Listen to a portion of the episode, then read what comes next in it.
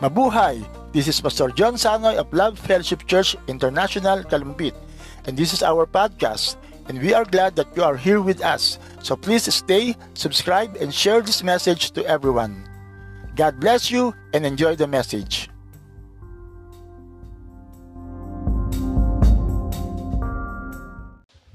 Thank you, Lord. Glory to God.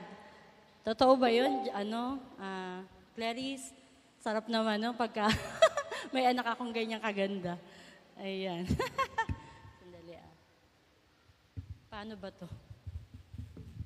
Paano ba to, Pastor John? Ayaw tumayo. Ay, ganyan. Ayan. Happy, happy Mother's Day po. happy Mother's Day po sa lahat ng nanay na nandito ngayon.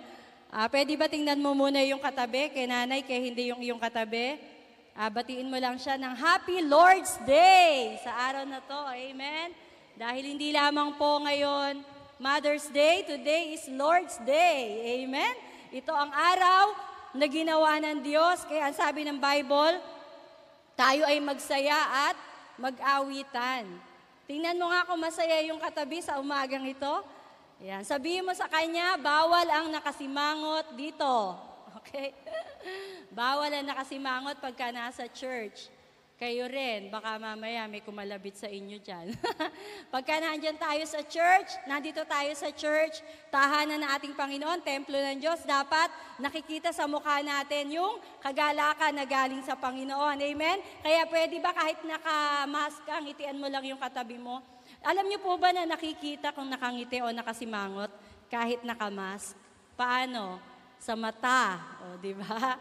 Nakikita yan sa mata. Kaya sige nga, tingnan mo kung naka-smile ang mata ng iyong katabi. Yan. We want, we want to just have uh, fun this morning because the Lord is with us. Sino po naniniwala sa inyo na ating Panginoong Jesus ay masayahin? Magsabi ng Amen. So kung nasaan araw ng Panginoong Jesus, masaya po ang atmosphere.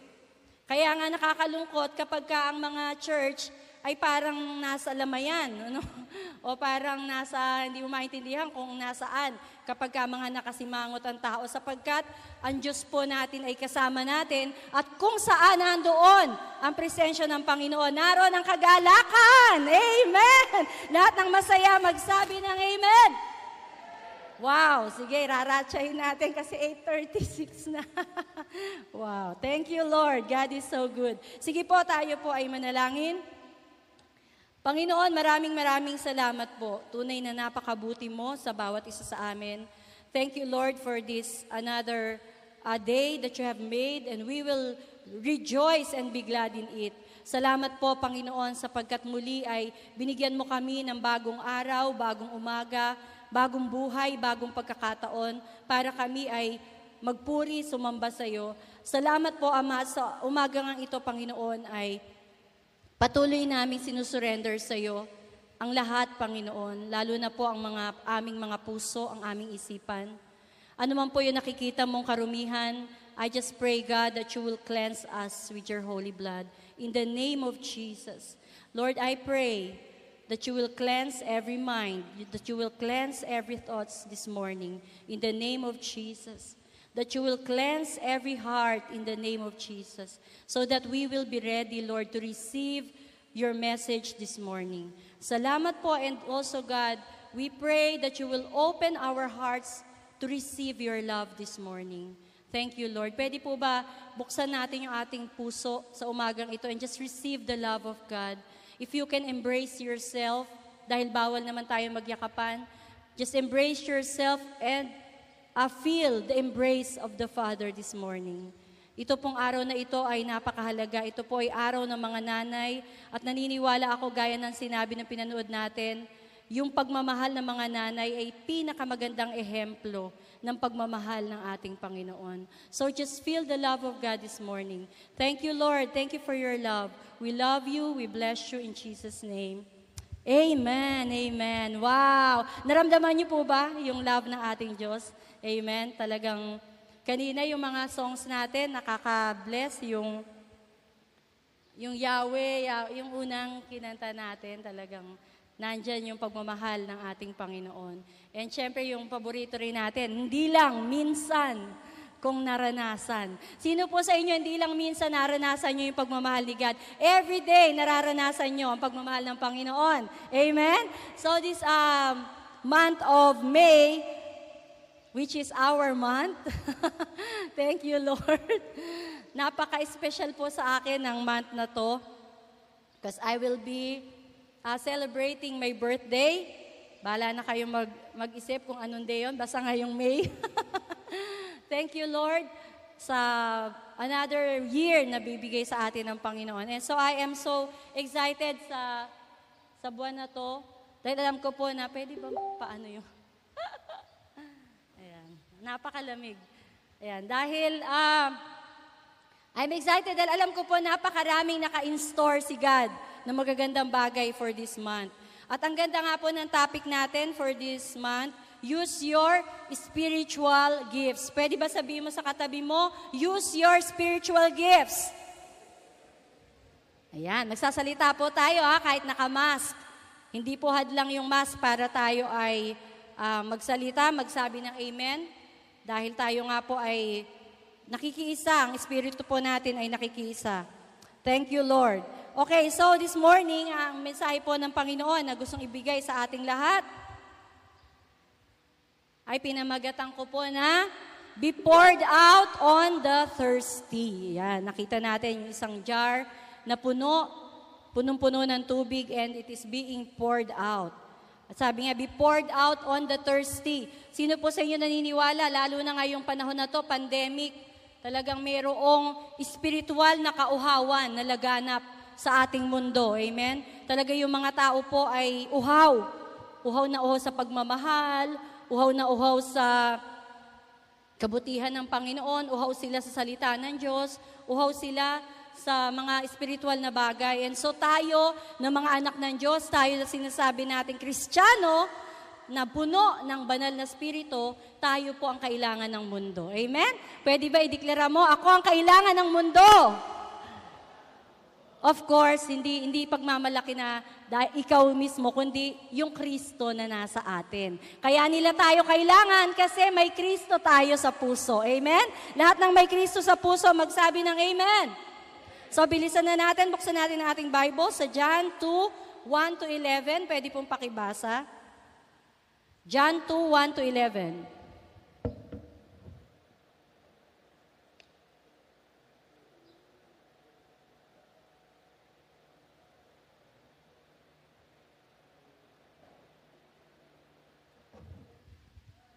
Sino ba ang babasa? Ayan, isang mother, si Mother Oyi.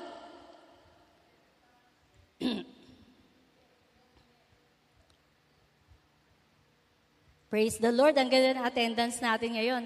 Ah, nga pala, welcome po sa first service. Ngayon lang ako naka-attend ng first service. Dami pala umaattend ng first. Pag second kasi medyo konti lang yung umaattend. Siguro nga dahil mainit na po yung second service. Ano nangyari? Sigaw mo na lang. Kaya mo yan. Malakas naman boses mo. Wala na tayong oras. John 2, 1 to 11.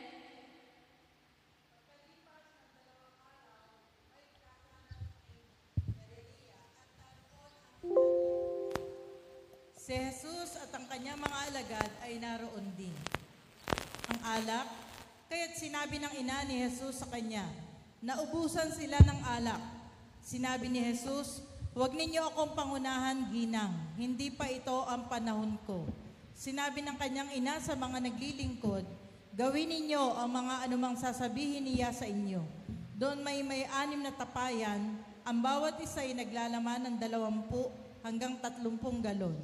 Nakalaan ang mga ito para sa paglilinis ayon sa tuntuning pangrelihiyo ng mga Hudyo. Sinabi ni Jesus sa mga katulong, punuin ninyo ng tubig ang mga tapayan at pinunungan nila hanggang sa labi. Pagkatapos, sinabi niya, sumalo kayo ngayon at dali ninyo sa namamahala ng handaan. Dinahlan nga nila ng namamahala ng handaan. Tinikman naman ni- nito ang tubig na naging alak. Hindi niya alam kung saan nanggaling iyon, bagamat alam ng mga katulong na sumalok ng tubig. kaya tinawag niya ang lalaking ikinas- ikinasal. Sinabi ni- niya rito, ang una pong inahain ay ang masarap na alak. Kapag marami nang nainom ang mga tao, saka inihahain ng mababang uri. Ngunit ipinaghuli ninyo ang masarap na alak. Verse 11, ang nangyaring ito sa Cana Galilea ay siyang unang kababalaghang ginawa ni Jesus. Sa pamagitan nito'y inihayag niya ang kanyang kadakilaan at nanalig sa kanya ang mga alagad. Amen. Sa Diyos po ang kapurihan sa pagbasa ng kanyang salita. Dito po makikita natin sa kwentong ito yung kauna-unahang himala na ginawa ng ating Panginoong Jesus at ito po ay nangyari sa isang kasalan. Sino po sa inyo naka-attend na ng kasalan? O mahilig kayo na umattend ng mga kasalan? Ang sarap kaya, di ba? Ay sa inyo gay paano, Brother Noben? Matagal din yata sa inyo. Ay sa inyo maganda ang kasalan sa Batangas, alae. Matagal. Mag, maghapon hanggang gabi. O tapos meron pang mga pera. O, di ba? Alae, meron pang mga sabit-sabit. Ayan. So, napaka ano, maghapon, nahandaan, at masaya yon. At alam ko, buong, mula pa sa gabi, tas buong, ano, kumbidado, yung mga malalapit sa baryo. Pero mas matindi po yung kasalan nung panahon ng Biblia, sa panahon ni Jesus. Alam niyo kung bakit? Ang kasalan po nung time na yon, seven days. Wow! Seven day celebration. Wow! Kaya kung mahilig kang lumibre sa pagkain, ay, isang linggo ka dito. Tipid-tipid pag may time. Sana naman may ganun pa rin ngayon, ano? Lalo ngayong pandemic. Hindi mo na kailangan ng ayuda ni Mayor. At saka hindi mo na kailangan pumila sa community pantry. Mas matindi ito. Kasi alam niyo kung bakit? Alam niyo po yung kasalan, ito na naman tayo sa mga trivia. Yung kasalan po nung time nila Jesus, hindi po basta-basta. Hindi po kamukha ng panahon natin ngayon na pag nagkatitigan sa isang mall, mag-una. Tapos, mga ilang linggo lang, engage na. Okay? Nung, pong mga, nung time po na yon, ang engagement po para sa mga mag-aasawa, ito po ay inaabot ng taon. Yung pong pamamanhikan sa, ng lalaki sa babae ay talaga pong matinding usapan, kasama lahat ng pamilya. At ito po'y pinagpaplanuhan. May dala-dala silang dowry. O ano sa Tagalog yon Yung dowry? Dote. May dala-dalang dote ang, ang lalaki. At alam niyo po ba yung dote na dala ng lalaki? Dito i-judge somehow ng pamilya ng babae kung kaya niya ba na buhayin yung anak nila. Tindi, no? Kaya no, napaka-importante sa lalaki ang kaya munang bumuhay ng pamilya bago mag-asawa. Amen? Kaya sana mga kabataan, hello mga kabataan, yan ang lagi-lagi kong pinapaalala sa kanila na bago kayo papasok sa pag-aasawa, siguraduhin yung handang-handa kayo. As much as possible, mga lalaki, dapat may bahay na kayo. Dapat meron kayong, alam nyo kung saan nyo ititira ang inyong misis. Amen? Dahil mahirap nakikisama. Okay? So, pinaghahandaan at may doting dala itong lalaki at dito babasin ng babae, ah, mukhang matindi dito ah, anim na baka, ah, Okay yan, okay yan. O sige, mukhang kaya, kaya, mukhang kaya mong buhayin yung anak ko. O sige, bibigyan kita ng isang taon na mag-ipon para sa inyong kasalan. Grabe, no? Pinaka ano yun, ha? Pinaka mababa na time yung isang taon. Kasi yung pong paghahanda naman sa wedding, depende naman sa kagustuhan ng babae at ng pamilya niya kung gaano kabongga ang kasal. Aba, syempre, babae mag-wish. O, di ba? Eh, kung gusto ng babae, ang kanyang, ah, ano tawag sa ganun? Trail. Ano tawag sa Tagalog? Ha? Trahe. De boda. Ito yung nasa buntot. Ah, yun, yung buntot. Kung gusto ng babae, halimbawa, dito kakasal, gusto niya yung buntot niya, umaabot hanggang doon sa gate. nandito na siya, nandun, nandun pa sa gate. At talagang punong-puno ng perlas. Aba, delikado yan, di ba? Ibig sabihin, matindi-tinding handaan yan. So, siguro mga limang taon na magtatrabaho yung lalaki kapag ka ganon. So, ganun po talaga, hindi po ako nagbibiro. Depende sa kagustuhan ng babae at ng pamilya niya, mag-iipon itong pamilya ng lalaki. Ang ganda ng ano nila noon, hindi lang yung lalaki, hindi lang yung groom, kasama pamilya. Yung tatay lalo ng groom talagang magsusumikap para mabigyan niya ng magandang kasal ang kanyang anak at magandang buhay. Hindi lang po sila nakatuon din doon mismo sa kasalan nakatuon sila doon sa magiging buhay. Kaya pinag, pinag-iipunan nila talaga ito. So makita natin, napakaganda nung kanilang uh, kaugalian nung araw. At dito nga, sa nangyari dito sa ating uh, binasa, sa wedding in Cana, or wedding at Cana, may nangyari na isang matinding kasalan. At bibigyan ko po kayo ng mga trivia. Sangayon sa mga scholars, itong kasalan na ito, malamang sa malamang ay kamag-anak ni Jesus. Naniniwala kayo? Alam niyo kung bakit kaya kamag-anak ni Jesus yung, yung kinasal? O malapit sa kanila, maaaring kamag-anak nga nila, malapit sa kanila. Kasi lahat sila invited. O, di ba? Sino po nung abala? Ayan, ayon sa pag-aaral, ang coordinator ng kasal, sino? Si Mary. O, di ba? Si Mary, si Jalin, coordinator. Si Sister Jalin, matindi yan. Pagka po kakasal kayo, matinding coordinator si Jalin, talagang bigay todo yan. Okay, so napaka-importante ng coordinator sa kasal. Ako po, nung dalaga ako talagang sa ilang taon ko na pagiging secretary, lagi po akong coordinator ng kasal. And it is really my passion na, maki- na mag-coordinate ng kasal kasi masayang masaya po ako pag may kinakasal. At nakakatuwa dahil siguro na rin sa passion ko, eh, ang dami pong kumukuha sa coordinator and MC kahit na hindi Christian na wedding ay nagigess po ako. Dahil nga talagang it's my passion. Ang sarap kaya. Sino po sa inyo tuwan-tuwa pag nasa kasalan kayo? Di ba ang sarap, ang ligaya, pati atmosphere sa kasalan, napakasaya. So, I think talagang pinili din ng Panginoon itong uh, napakagandang senaryo na ito o situation na ito para siya ay mag-launch somehow ng kanyang first ever miracle. Okay? So, napakasaya. Nandun nga, sabi natin, na nandun lahat at sino pa nandun? Kaya parang maisip mo, ano to eh, na malapit kay Jesus tong kinasal. Hindi lang si Mary, of course wala na si Joseph, siguro sabi ng ibang nag, uh, scholar, maaring patay na si Joseph that time kasi hindi, siya, hindi siya nabanggit eh. Nabanggit lang nandyan si Mary, si Jesus, mga kapatid ni Jesus, nandyan. At sino pa yung invited? Kaya alam mo malapit kay Jesus, nandun lahat ng alagad. Di ba? Ganon din pala si Jesus no, nung panahon nila, parang, Uy, uh, mga, mga workers, mga leaders, punta kayo sa ano, lika, sama kayo sa akin. Meron tayong ano, libre. Chicha, libre. Alam mo naman, basta libre. Oh, pastor, sama kami dyan. Sige, sama kayo lahat. Oh, di ba? Pagka kamag-anak natin, malakas loob natin, di ba? Sasama natin. So, nandun din yung disciples at masayang-masaya sila. Ang ganda-ganda ng kasalan. Sabi nga natin, seven days Grabe, no? Kaya naman pala napakatindi ng preparation ng lalaki bago talaga mag, makuha niya yung kamay ng babae. Dahil nga yung handaan sa kanila, seven days. At alam niyo po, yung kasalan sa kanila, hindi lang yung babae at yung lalaki, yung mag-iisa nung time na yon. Kaya ito po ay napaka-festive, ito po ay napakasayang, uh, nakaka-excite na event sa panahon nila Jesus kasi buong barangay invited. Talaga pong ano, ito ay hindi lang po hindi lang po ito event para sa pamilya. Ito po ay pagpapakilala din ng dalawang ikakasal sa community.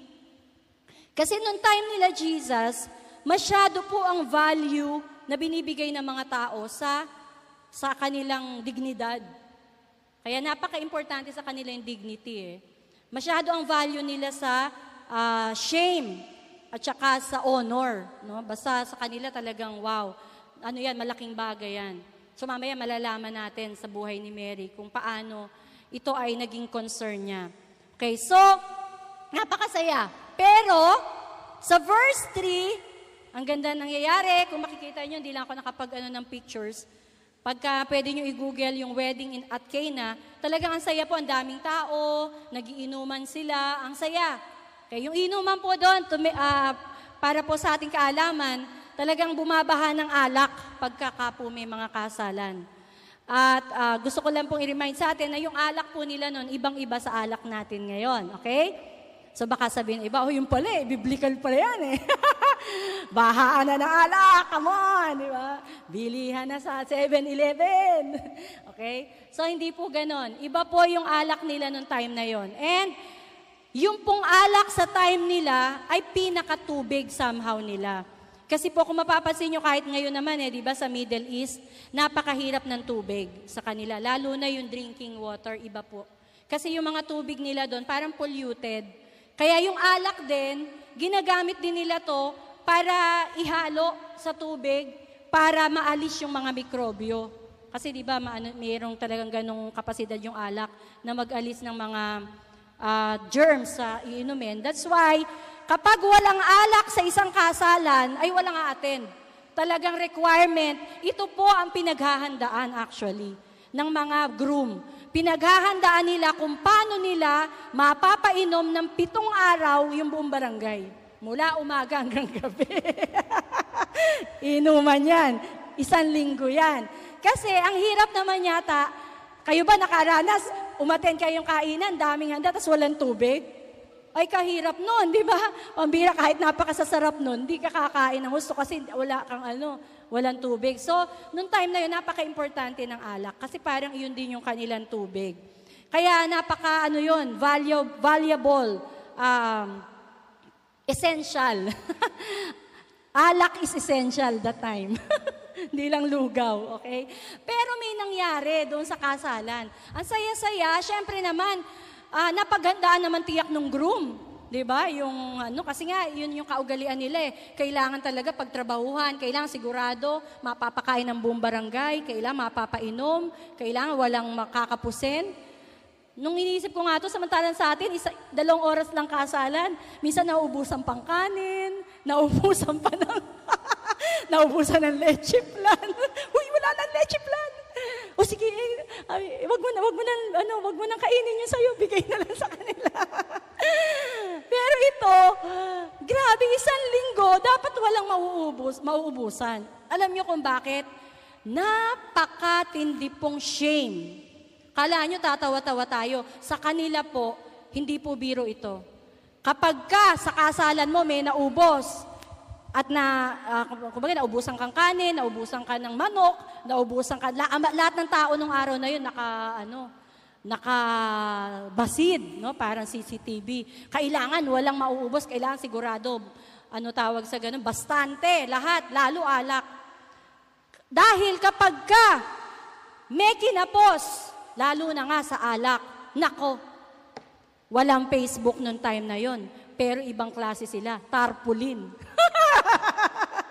Joke. Halimbawa, kasalang Jonathan Maricel, tatarpulin ni Sister, ano yan, Connie, nakabaskil sa kanila.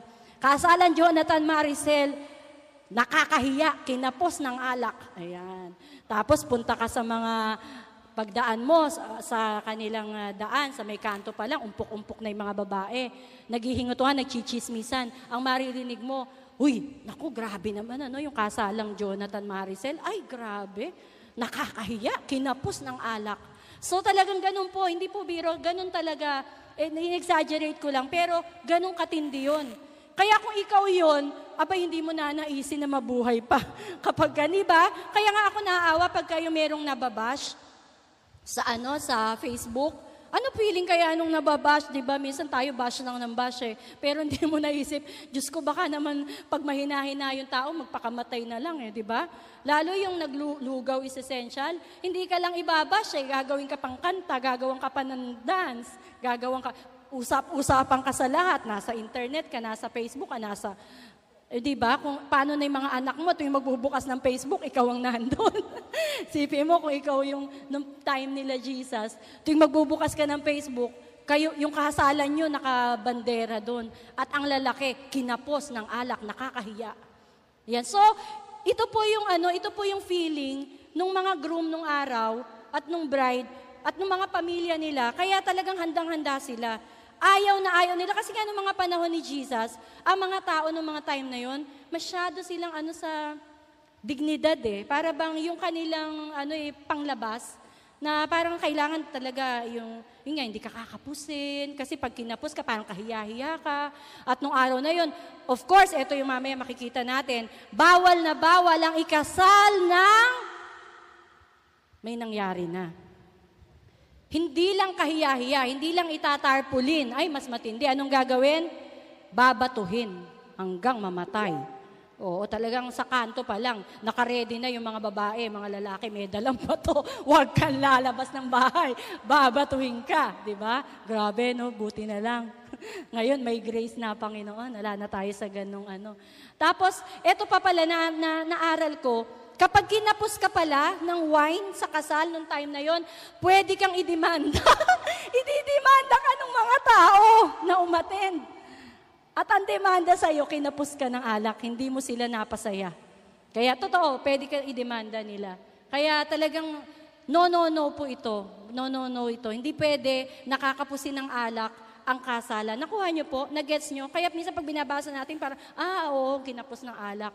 Hindi ganun yon. Napakatindi nito. Napakatinding problema dilema ang hinaharap ni Mary bilang coordinator ng kasal. That's why sa verse 3, Basahin natin sabi diyan, and when Jesus, and then, uh, when, and when they ran out of wine, the mother of Jesus said to him, eto na, si Mary, abalang-abala, nagko-coordinate. Tapos, siyempre, dahil ano, kaya nalaman natin coordinator si Mary, kasi ba't alam niya, di ba? Ba't aligaga siya? Alam niya, kinukulangin na ng wine. So, ibig sabihin, coordinator siya, punong abala siya. Kasi yung wine nandun yun eh, nakatago sa may kitchen. So da alam niya, siguro punta siya, punta, okay pa ba, okay pa ba, meron pa bang alak dyan? Opo, opo. Tapos sabi, ano, o ano, meron pa ba? Naku, wala na po, mauubos na. Naku, lagot tayo dyan, mauubos na, ang dami pang tao, hindi pa tapos yung kasal. So, come to think of it, si Mary, ang lakas ng loob. Kilala niya kasi si Jesus, di ba? Kilala niya si Jesus. Kaya nung time na yon, wala, lumapit lang naman siya, bumulong lang siya nang may kindat kay Jesus. Wala na silang wine kapos na, kapos. Okay, so parang bulong lang din niya, sabi, Hoy, Jesus, abe, wala nang wine, maubos na, gumawa ka ng wine, bilisan mo. May sinabi po bang ganon? Wala. Sabi lang ni Mary, kapos na, wala nang wine. Tapos sabi ni Jesus sa kanya, Woman, what does your concern have to do with me? My hour has not yet come. Nung pong ginagawa ko to, tuwan-tuwa ako kay God kasi dahil highlight dito si Mary, Sakto kasi Mother's Day ngayon, di ba? Kaya medyo pinalamanan natin yan ang tungkol sa nanay, okay? Tinawag ni Jesus si Mary, woman. Sabi mo sa katabi mong babae, woman. okay? Parang isipin mo, parang, Uy, bakit naman woman lang ang tawag ni Jesus sa nanay niya? Ano ba naman si Jesus? Di na ginalang ang nanay niya. Pero alam niyo po, nung time na yon, yung tawag na woman ni Jesus kay Mary, that is not a disrespectful word from Jesus. Remember, dun sa cross, dun sa last, seven last words, ano tawag ni Jesus kay Mary nung hinabilin kay uh, John? Woman, this is your son. Son, this is your mother. So that time, yung pagtawag niya ng woman, hindi po yung disrespect, disrespectful. May ibig sabihin si Jesus doon.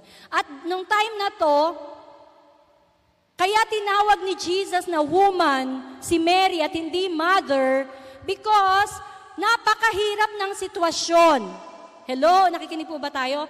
Yung sitwasyon na yun ay napakatindi. Hindi madali.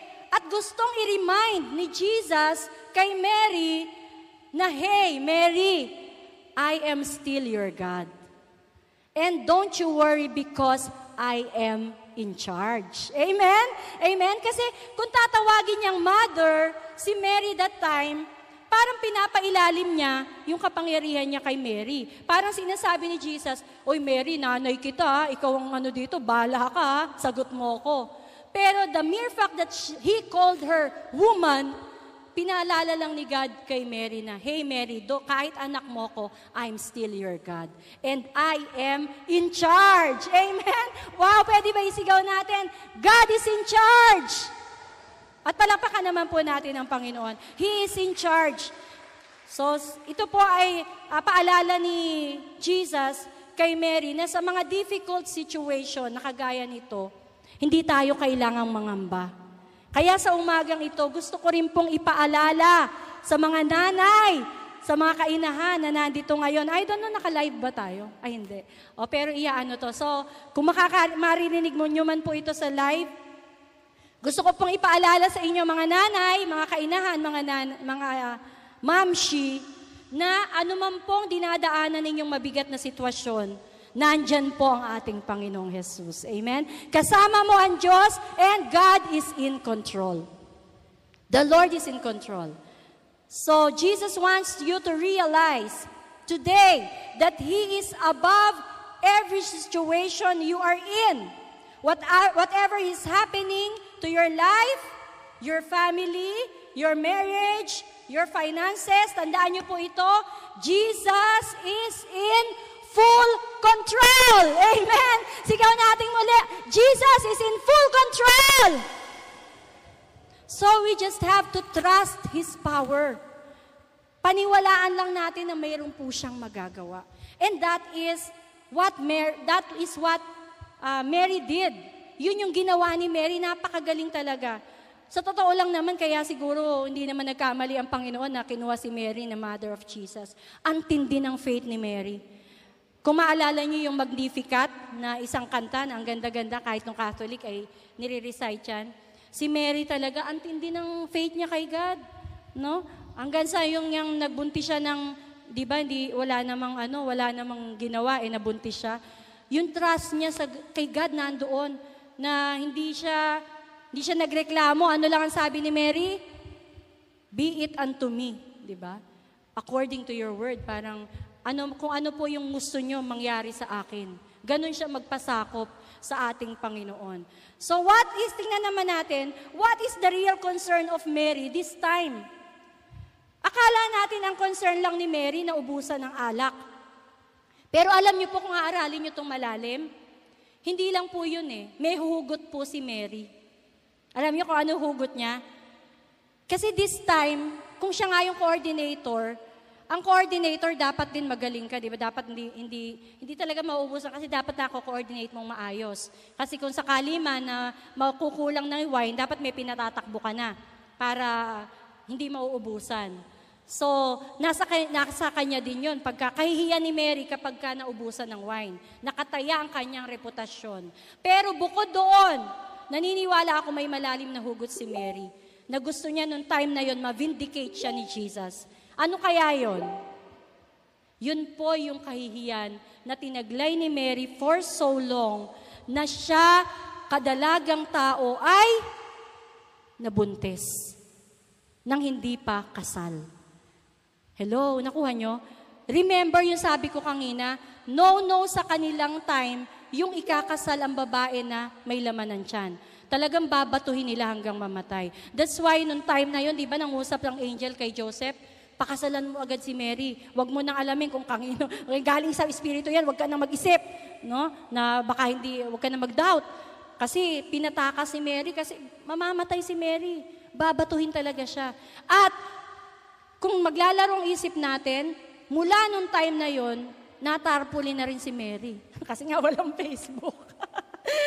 Siguro nakadisplay sa buong Nazaret, ano, na si Mary, kadalagan tao, buntis. At ah, hindi pa kasal na buntis na. So talagang usap-usapan siya. At for so long, dinala ni Mary yung pain na yon na ang pangit ng tingin sa kanya ng mga tao. Pinag-uusapan siya ng mga tao dahil siya nga ay nagdalang tao ng hindi pa kasal. At ito yung moment. Woo! This is the moment. Napaisip si Mary na, Hey, Jesus, this is the right moment for you to vindicate me. Ito na yung time para ibangon mo naman ang reputasyon ni nanay, di ba? Gumawa ka naman ng himala para makita ng mga tao na yan na ang aking anak ay tunay nga na siya talaga yung mes- Mesaya, na siya talaga ay makapangyarihan. Hindi man yun direkta sinabi dyan, pero alam natin na ang magnanay may usapan yan. Alam ng anak, di ba? Alam ni Jesus. Alam niyo nung lumapit si Mary kay Jesus, bumulong lang nga siya eh. Maubusan na sila ng wine. Pero alam ni Jesus, sabi niya, Woman, what is your concern? Ano ba yung concern mo? Bakit mo ako inaabala? My time is not yet come. So, Jesus, gusto ko lang pong ipaalala sa atin, kay nanay ka kay hindi. Gusto kong maintindihan mo ngayong umaga, Jesus is concerned about your guilt or your shame. Hello? Concern si Jesus sa shame ng nanay niya. Alam niya na pahiya ang nanay niya. Alam niya na sira ang pangalan ng pamilya niya. Kaya concerned siya na ibangon ang kanilang reputasyon. And so I think this time, kahit nung sabi ni Jesus, Hey, my hour has not yet come. Hindi pa dumarating ang oras ko para gumawa ng himala. But, alam niyo po ba, na-touch ni Mary yung heart ni Jesus. Wow. Jesus can remove your shame and give you His righteousness. Naniniwala ako na marami sa atin, we have a painful, we have painful past. No? Marahil, eh, hindi man lahat, pero marahil marami sa atin. Meron tayong nakaraan na ayaw na nating mababalikan. No? Kapag ka nababalikan, parang naiiyak tayo kasi parang, di ba, minsan may mga nakaraan tayo na kahit pangit yun, minsan di mo naman talaga ginusto yun, di ba, na mangyari sa'yo. Kahit na kasalanan pa yon, wala naman sigurong nagkagusto na magkasala. Di ba? Nagkamali ka, nagkasala ka, naging kahihiyan mo yon, guilt na dinadala mo sa iyong puso.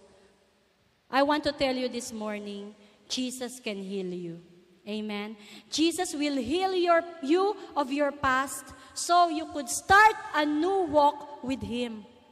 Mga kapatid, ano man po ang nakaraan natin, ano man pong kasalanan ang nagawa natin, nasukat ikinasira ng pangalan ng ating Panginoon, nakapagbigay ka man ng kahihiyan sa pangalan ni Lord, sa pangalan ng church, pero gusto kong malaman mo ngayong umaga that Jesus knows your heart. Alam ng Panginoon ang dinadaanan mo. At alam ni Lord yung, yung pain mo. At ayaw ni Lord na manatili ka sa shame. Amen? Ayaw ni Lord na manatili ka sa guilt. Hindi po kalooban ni God na ang mga anak niya ay merong guilt sa kanilang puso.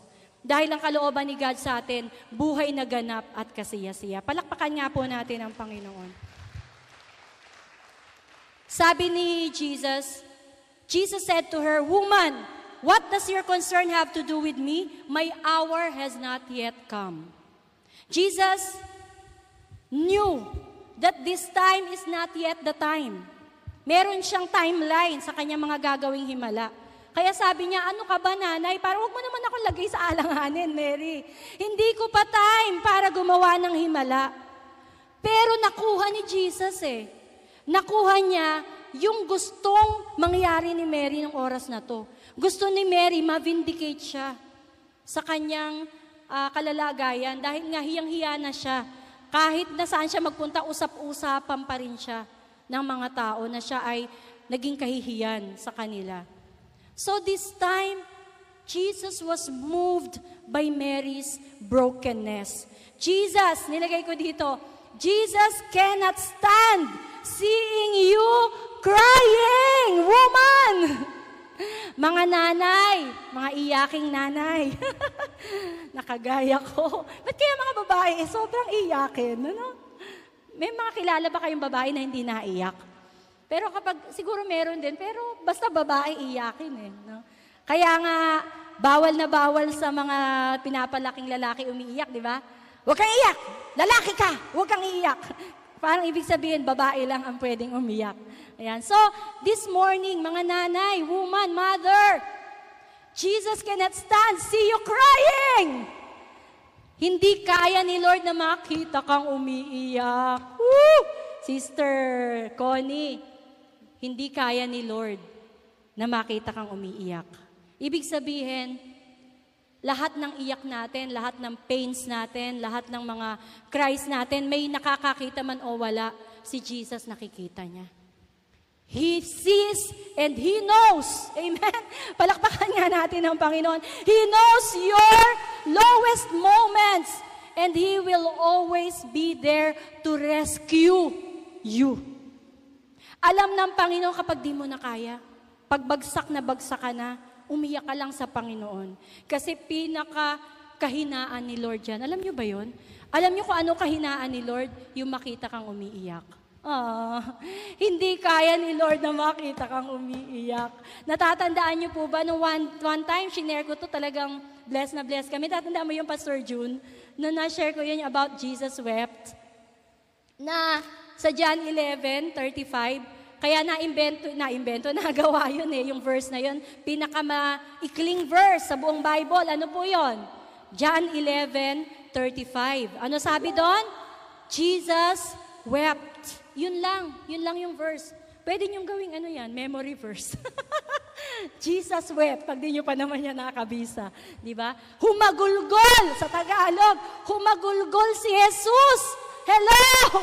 Hindi kaya ni Jesus na makita kang umiiyak. Alam niyo kung bakit siya humagulgol nung time na yon? Kasi itong si Mary, sinalubong siya, nagpatira pa. Mary of Bethany to yung uh, kapatid ni Lazaro. Nagpatira pa sa kanya at iyak ng iyak sabi niya, Jesus, kung dumating ka lang sana ng maaga, sana hindi namatay ang kapatid ko. At umiyak siya ng umiyak, hindi yung kinaya ni Lord. Sabi ng Bible, Jesus wept. Hindi niya kayang makita tayo na umiiyak. Amen? Laging nandyan siya to rescue. Palakpakan natin ang Panginoon.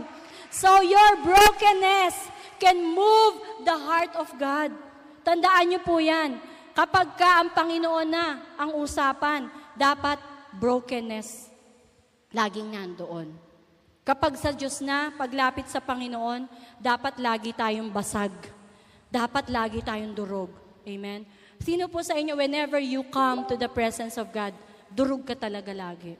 Amen? Huwag na wag po tayong papasok sa presence ni God na parang kung sino tayo na Lord, alam mo naman, di ba? Alam mo naman, Lord, kanina dami kong ginawa, pagod na pagod ako, alam mo naman, dami kong ministry, Lord, di ba? No, whenever we come to the presence of God, we should come to Him broken.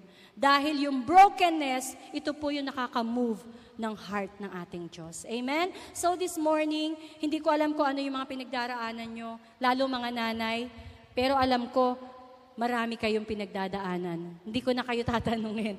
Pero lalo ngayong pandemic na ito, alam ko marami kayong pinagdaraanan. Kaya nga gusto ko lang pong i-remind yung bawat isa sa atin, ano man ang pinagdaraanan natin, nandyan po ang ating Panginoon. At bibilisan natin, pakilagay nyo na doon sa how can we be poured out. Ayan, so dito po, tuloy lang natin muna. Yung sa miracle nga, nung, uh, nung pong uh, si, hindi, hindi na yan, doon na tayo sa ano, sa huling-huli na. How, wa, how was Jesus' style in being poured out?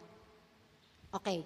So, yun na nga nangyari, si Jesus na-move ng heart ni Mary, yung brokenness ni Mary that time. Kaya nga kahit parang hindi niya pa time na gumawa ng himala, napilitan po siya. Alam niyo po isang revelation sa akin ni Lord dito. Kahit, alam niyo, sino, sino naniniwala may timing si Lord sa mga answered prayers natin? Niniwala kayo? Pero naniniwala ba kayo na kahit hindi pa time ni Lord, na ibigay sa inyo yung bagay na yon, pero pag nakita ni God, na sobra yung cry mo, sobra yung, yung, yung pangangailangan mo, eh, mapipilitan siya na ibigay sa'yo. Huwag ka lang umiyak. Huwag ka lang makitang umiyak ni Lord. Amen? Amen? Kaya, Pastor John, it's your time to shine. Talagang gumawa ka na. Gumulong ka na, Lord. Di ba? Hindi kaya ni Lord na makita tayo na umiiyak. Hindi kaya ni Lord na makita tayo na broken. He wants, He always wants to, for us to feel loved. At, uh, yan po yung ginawa niya sa time na to kay uh, Mary. Kaya kahit na parang uh, hindi pa nga perfect time, ginawa ni Jesus, tinawag niya yung mga alagad na nandoon. At sabi ng Bible, may anim na jars na nakatayo doon. At yung jars na yon, kaya po may anim na jars sa mga kasalan, yun po ay puno ng tubig. Okay? Yung bawat jar, ang sabi ng pag-aaral, may 20 to 30 gallons of water. Sipin nyo, dami nun ah. 20 to 30 gallons per jar. Eh, anim na jar. Ilan yon? O, sige, mag sa math. Magaling. Kung sa 30, 180. O, sabi ni Michael, Diyos ko po, mahina pa naman ako sa math. pinagpawisan. okay. Sa 30 gallon, sa anim, 180. Ay, sa 30, oh tama, sa 30 gallon. Sa anim, 180 gallons ng tubig ang laman. Para saan po yun? Yung nandun yun eh, sa, ma, sa, sa may malapit sa, sa pintuan, hugasan nyo ng kamay. Kasi nga marurumi sila nung time na yun, naglalakad lang sila eh. Hugasan ng kamay ng mga bisita, hugasan ng paa. Okay? So para po yun doon. Ngayon kaya nasa kitchen na siguro yun dahil matatapos na actually eh.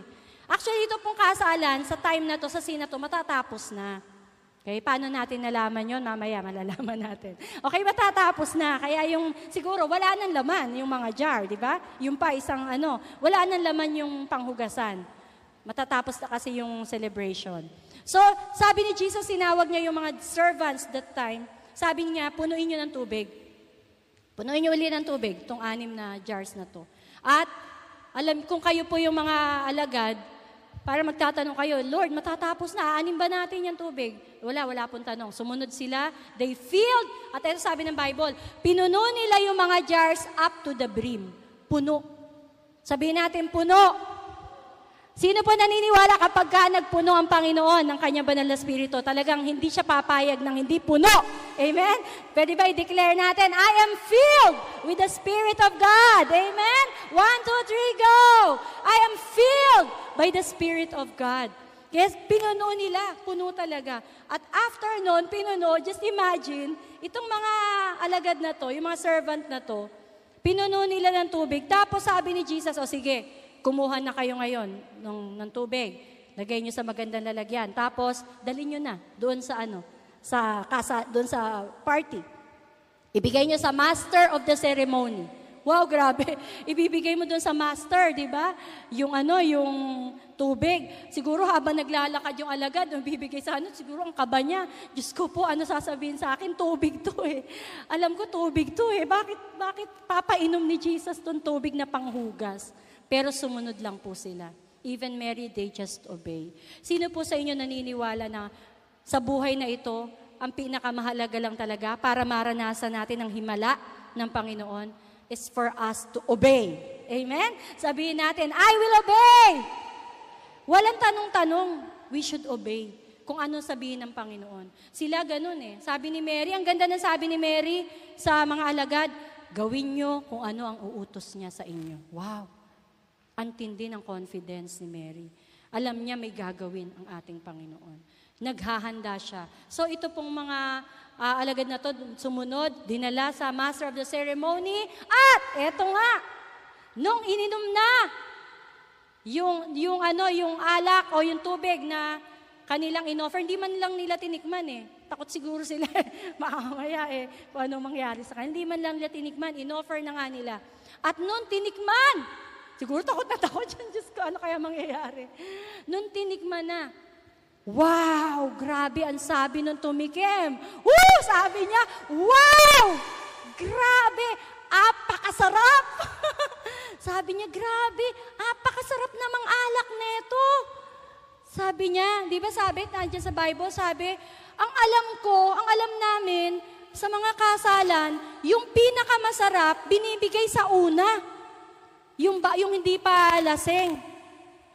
Tama ba? O tama. Yung pinakamasarap, binibigay sa una. Kasi pagkalasing na, yung mga tao, gin na lang yung binibigay.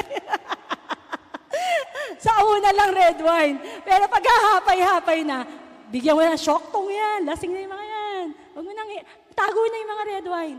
Okay? So, ganon. Sabi nung master, teka lang, ano ba to? Eh bakit Matatapos na yung celebration, ngayon nyo pa in-offer yung pinakamasarap na alak. Wow, grabe!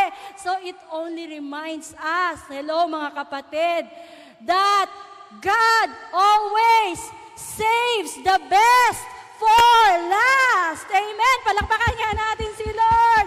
Kapatid, sabihin mo sa katabi mo, hindi pa tapos si Lord sa iyo. Amen? Hindi pa tapos si Lord sa iyo. Akala mo tapos na ha? Sabi ni Lord, kala mo ha? Kala mo dahil pandemic, tapos ka na? Well, sabi ni Jesus, Hey, but wait, there's more. Amen? Sabi ni Lord sa iyo, anak, wait, there's more. Marami pa akong gagawing magandang bagay sa buhay mo. So, how was Jesus' style that time? Makita natin yung apat na style dito na tayo matatapos. Ah, apat na style ni Jesus that time, kung paano siya na pour out, paano niya pinaglilingkodan ng Panginoon, ng Ama, sa kanyang buhay. Number one, His works, he works quietly behind the scenes. Wow. Si Jesus, kapag naglingkod, quiet. Tandaan natin, saan nangyari yung conversion ng uh, water to wine? Saan nangyari?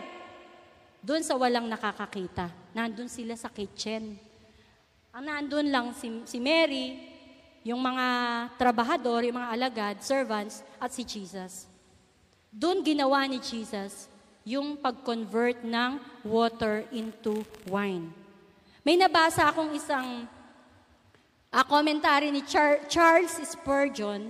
Sabi niya, nakakatuwang isipin na nung time na ginawa ni Jesus yung kanyang first miracle, na talaga namang apakatinding miracle, na isipin mo, water turned into wine? Ay, grabe. At hindi lang basta wine, napakasarap na wine. Sabi niya, hindi ginawa ni Jesus na tinawag yung mga matitinding. Alam niyo, pag ito pa pa rin nakalimutan ko sabihin, kapag ka may kasalan, nandyan yung malalaking tao. Noong time nila. Mga bigate nandyan. Nandyan si M1, nandyan si M2, nandyan si Lem. Lem ba? Oo. Nandyan si Pastora Lorna. Oo, nandyan din si ano, Boy Lim. Ay, hindi, hindi. Ano pangalan ng isa? Ah, Boy de Belen. Okay. So, nandun yung mga bigate. Nandun si Digong.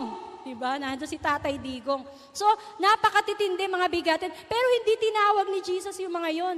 Actually, di ba, kung matandaan nyo, ito yung time na gusto na rin ni Jesus na ma-vindicate ang nanay niya.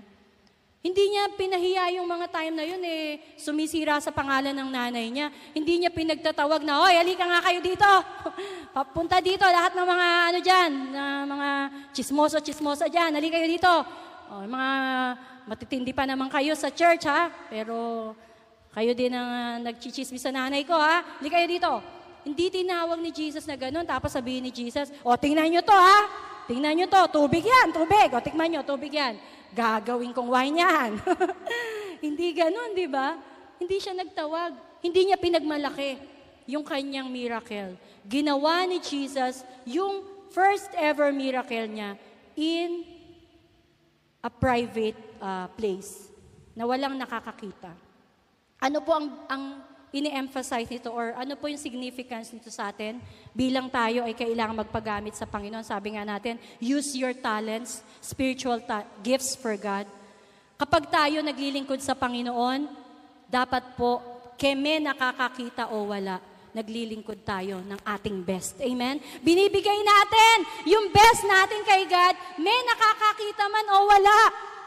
Hindi yung pagkawala nakatingin, po, hindi ka nagpupunas ng ano, ng church, di ba? Pero pagka naramdaman mo may dumaraan na dumadating na sasakyan, bigla mong kukunin yung map, di ba? Talagang parang pawis na pawis ka na, di ba? Oh, kung usher ka, di ka nangangamay, pero dumadating si pastor, biglang halos niyakap mo lahat. Di ba? Hindi po ganon. Kundi dapat pag nagsiserve tayo, just like what Jesus did, we can we should serve in silence, in a quiet place. Amen. Of course, di naman di naman yung parang ayaw na ayaw mo. May mga tao din naman kasi na parang mag, pag nag-thank you, ay naku, wag ka mag-thank you, sister.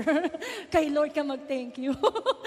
okay lang din naman po yun, di ba? Na tayo ay na, na-appreciate.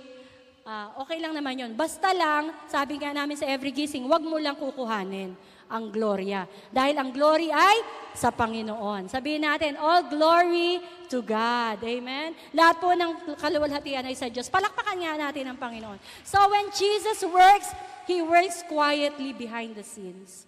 And I think ito yung kailangan nating matutunan bilang mga lingkod ng Diyos. Yung to work quietly behind the scene. Hindi mo naman kailangan na ipagsabi pa lahat ng pagod mo, ng hirap mo. The Lord knows. Amen? Sa totoo lang, magsabihan tayo ng pagod dito, baka mamaya magkaiyakan tayo. Pero the Lord knows, di ba? Yung mga ginagawa mong pagtulong, hindi man alam ng iba yan, pero nakikita yan ng Panginoon. Yung mga ginagawa mong maliliit na bagay sa ibang tao, hindi ka man napapapurihan dito, pero ang Diyos, hindi hindi ka nakakalimutan. Amen? Number two, He hangs with humble people. Wow! Si Jesus, He hangs with humble people. Nakikidabarkad siya sa mga mabababang tao. Sino kasamahan ni Jesus nung nandun sa wedding? Hindi yung mga sikat. Hindi yung mga mayor nun. Sabi, kasama niya yung mga servants. Andun siya oh. Kasama niya yung mga servants, baka sinesharean niya, pinakwentuhan niya.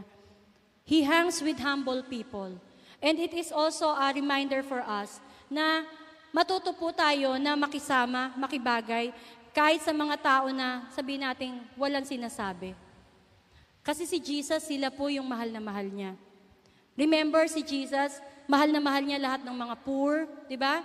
Lahat ng needy, orphan, widow, yan ang mga gustong-gusto ng Panginoon. Mga bata, yan ang gustong-gusto ni Lord. So bilang tayo po maglilingkod sa Panginoon, hanapin natin yung mga nangangailangan. Talagang sila po yung pupuntahan natin, sila yung aabutin natin, keme nakakakita o wala. Dahil alam po natin, mahal sila ng ating Panginoon. Number three, He loves a great time with people. Sabi ko nga kanina, itong wedding, ito yung masayang pangyayari. This is a seven-day celebration. Just imagine si Jesus nakikipagkasalan, nakikipag-party-party. Di ba? Party-party to eh. Inuman, party-party. Pero nandun si Jesus. Ano pinapakita nito? Na para po maabot natin yung mga hindi mananampalataya, kailangan pinapakabigayan, ah, pinapakibagayan din natin sila. Hindi ko po sinasabing makipagtomaan kayo. Okay? Ayun pala eh. Nako, thank you, Pastora. Ganda ng preaching. Bless na bless ako sa preaching kahina. Ay, ano ba preaching? Aba sabi ni Pastora, makipag-inuman para ma-win yung mga unbeliever. Hindi po. Tayo po ay pwedeng makisama, wag lang makisama. Pero sana wag naman tayo magkaroon ng attitude na para nandidiri tayo sa kanila. Alam nyo, nung nandun ako sa parlor, talagang enjoy na enjoy ako sa inyo. Talagang nakita mo, di ba? Nakikipagtawanan ako. Parang, ay, wala talaga ako namdam na, ano ba naman to? Puro mga ano, di ba? Parang, I just felt the love of God sa kanila, na mahal sila ng Diyos. Amen? Mahal na mahal ka ng Panginoon, Egay. Amen? At mga kabarkada mo, mahal na mahal kayo ng Panginoon. Sino po naniniwala sa inyo? Lahat ng tao, mahal ni Lord. Amen? Kahit sino pa siya, kahit ano pa siya. Kahit nasaan pa siya nakabilong, mahal siya ng Panginoon. Kaya kung ikaw ay lingkod ng Diyos, nagmamahal ka sa Panginoon, dapat mahal din po natin sila. Dapat pinapakisamahan din natin sila. Da- gaya ni Jesus, Talagang He loves the He loves people. He just loves people. Kaya nga, alam niyo si Jesus, masayahin siyang tao. Hindi po siya yung parang Jesus na, Oy, nako, ayokong sumama dyan, marurumi yan, dito lang ako. Dito lang ako at ang aking mga alagad. Hindi po siya ganun. He hangs with the crowd. He loves people.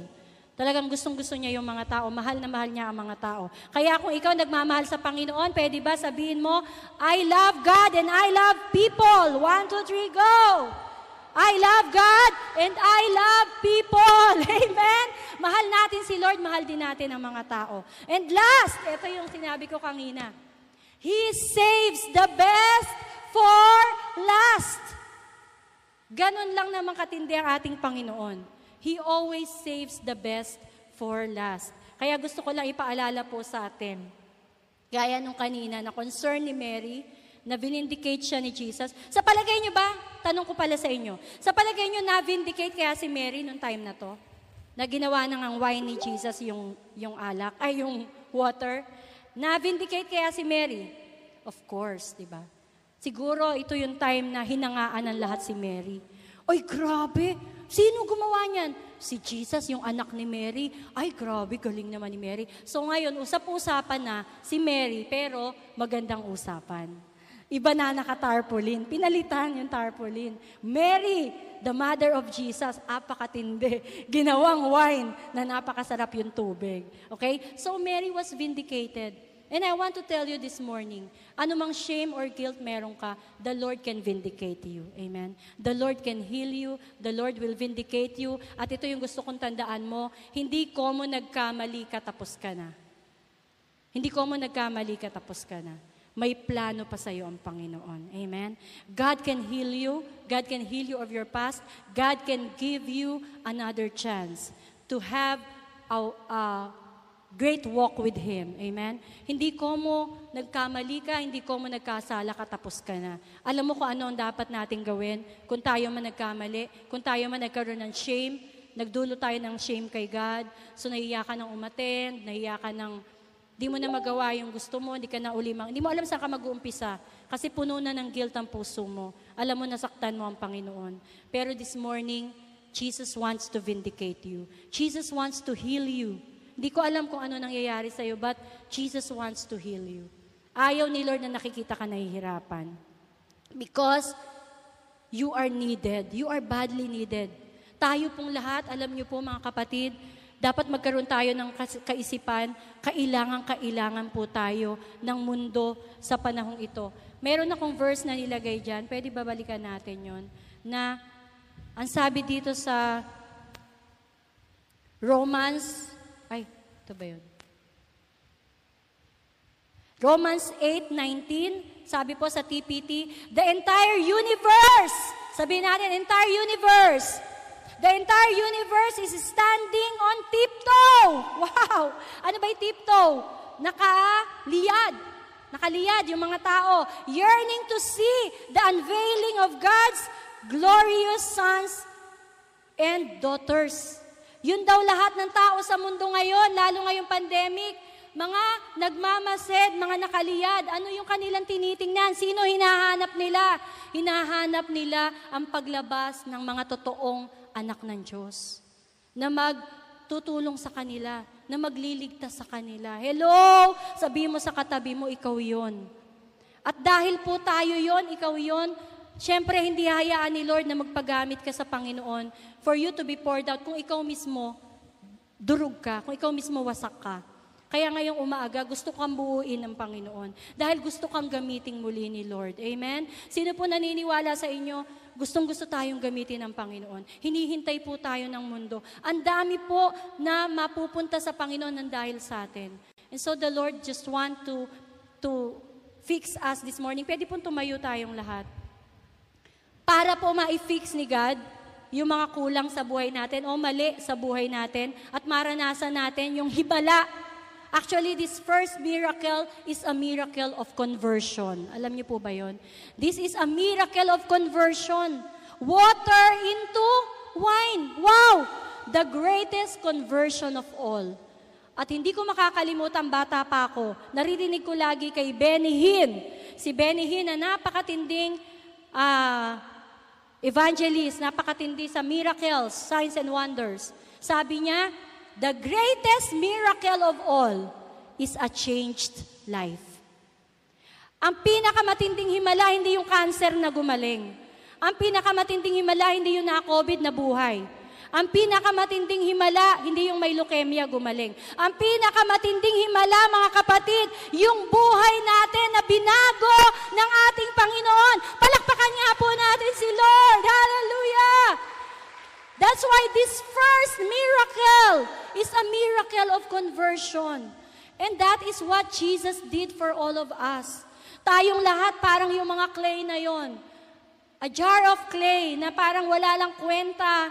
Di ba isang lalagyang walang kwenta, lalagyan lang ng tubig na panghugas.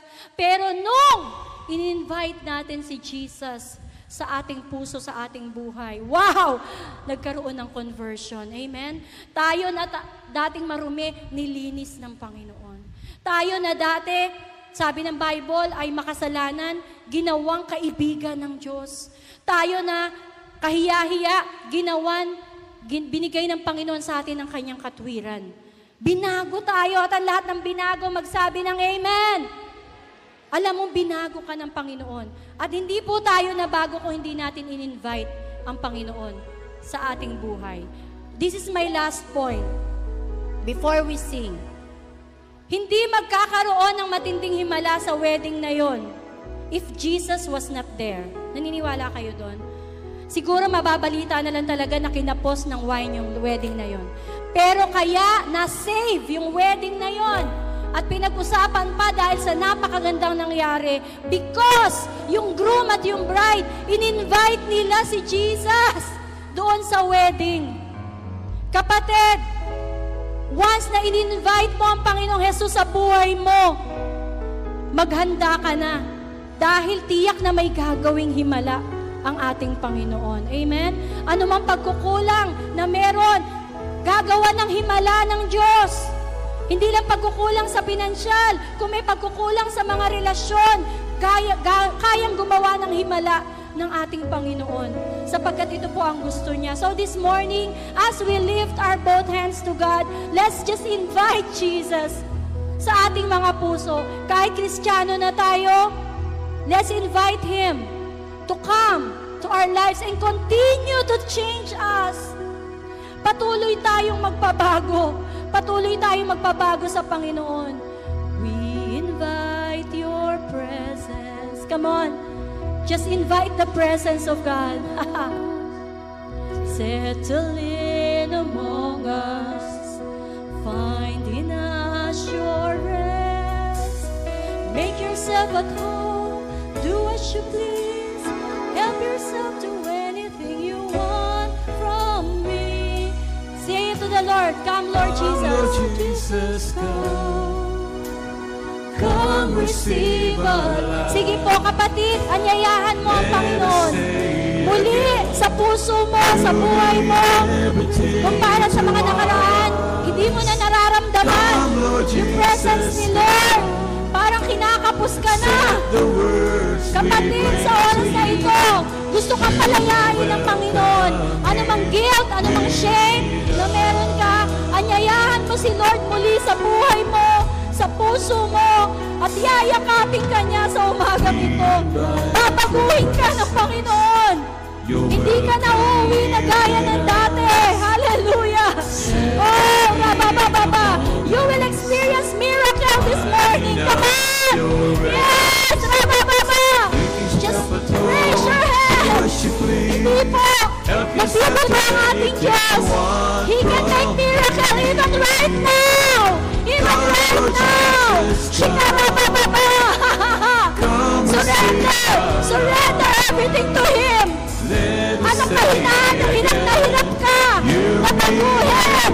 Kaya ka paguhin ni Lord! This morning! Oh, rabababa!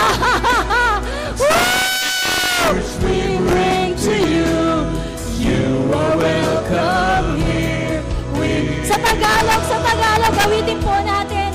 Halina, Panginoon! Panyayahan mo, Panginoon, sa buhay mo!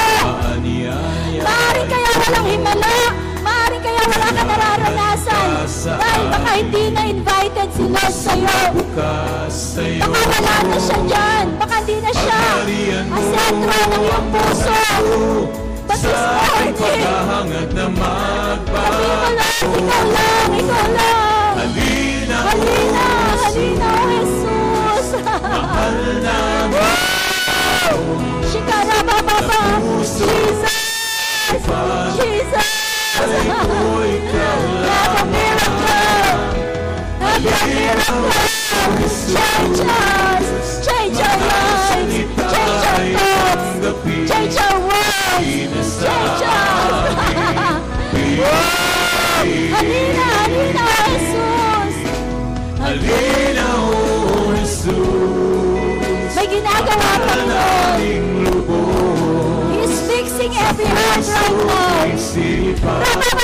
Declare. ko ikaw lang Healing is taking place. Halina o. Jesus Hallelujah. Mga salita ay tanggapin Halina Wow! Hallelujah! Ramdam na ramdam ko po ang Panginoon this morning. Wow! Napakatindi. Nandito ang banal na Espiritu. He's filling us.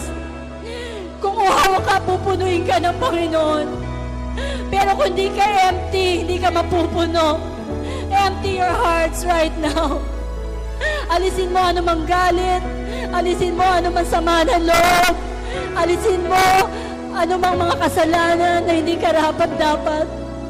And the Lord is healing you right now. He is filling your tank once again. Kung for so long, naramdaman mo parang you are dry. You are empty. Parang, Lord, hindi kita maramdaman. Lord, nasa na nga ba ako? But this morning, the Lord wants to heal you. The Lord wants to fill you so you can be poured out. So you can be poured out. you will be poured out once again. Come on, as you raise your hands. Sabi mo, Lord, hindi pa tapos. Hindi ka pa tapos sa akin. You can still save the best for us. Hindi ka pa tapos sa akin, Panginoon. Hindi ka pa tapos sa paggamit sa akin. You can still use me mightily, Lord. In the name of Jesus. If that's your prayer, come on, just raise your hands. Ayayahan mo si Lord at uuwi ka na bagong-bago ngayong umaga. There will be a miracle of conversion. You will be changed. You will be changed. Shikara baba baba as we sing the song again. Come, Lord Jesus. Come, Lord Jesus. Come. And the Lord will touch you. The Lord will touch you this morning. Come, Lord. Woo! you will experience. You will experience conversion. Rama mama. Hindi mo kayang gawin. Kayang gawin ng Panginoon. Shikara baba baba. Trust Him. Trust Him. Call upon His name. Jesus. Jesus. Woo! Shikara.